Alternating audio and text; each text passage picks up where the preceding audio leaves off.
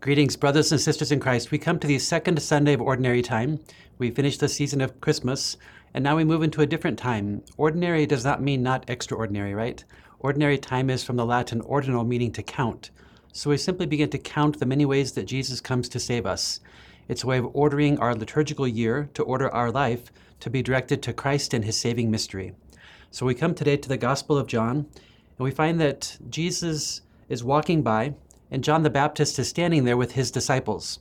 It's important to know John the Baptist was uh, popular, if you will. He had many disciples gathered around him. And John the Baptist's great character gift is that he was not centered on himself. If all the attention is directed to us, we might grab that attention and keep it. But John knew better. He knew that he is the precursor, if you will. He is the forerunner. He's the one who prepares the way for Jesus. So he's looking and he notices Jesus when he comes by. He's not looking at himself. He's not letting all the attention lift himself up. Rather, he wants to direct it to the proper place. And we should do the same.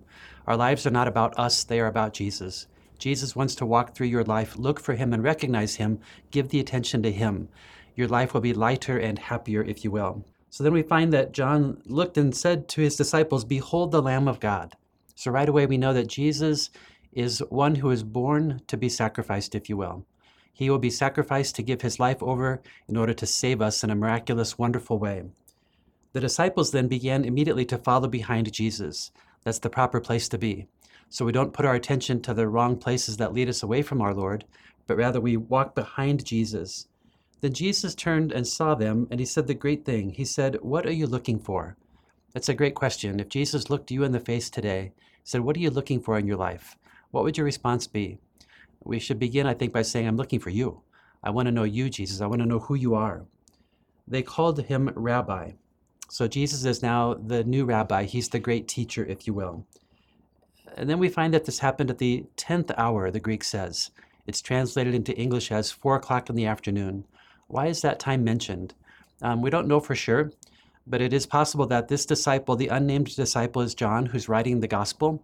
So John would surely remember the moment he encountered Jesus the moment his life was altered and changed forever. So maybe he simply noted that time. Also, we find that St. Augustine says that the 10th hour signifies the law, the Ten Commandments.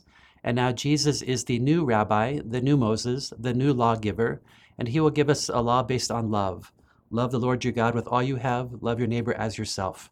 So there's something new happening here in the person of Jesus. Then we find that the disciples said, Where are you staying? And Jesus says the great thing come and you will see.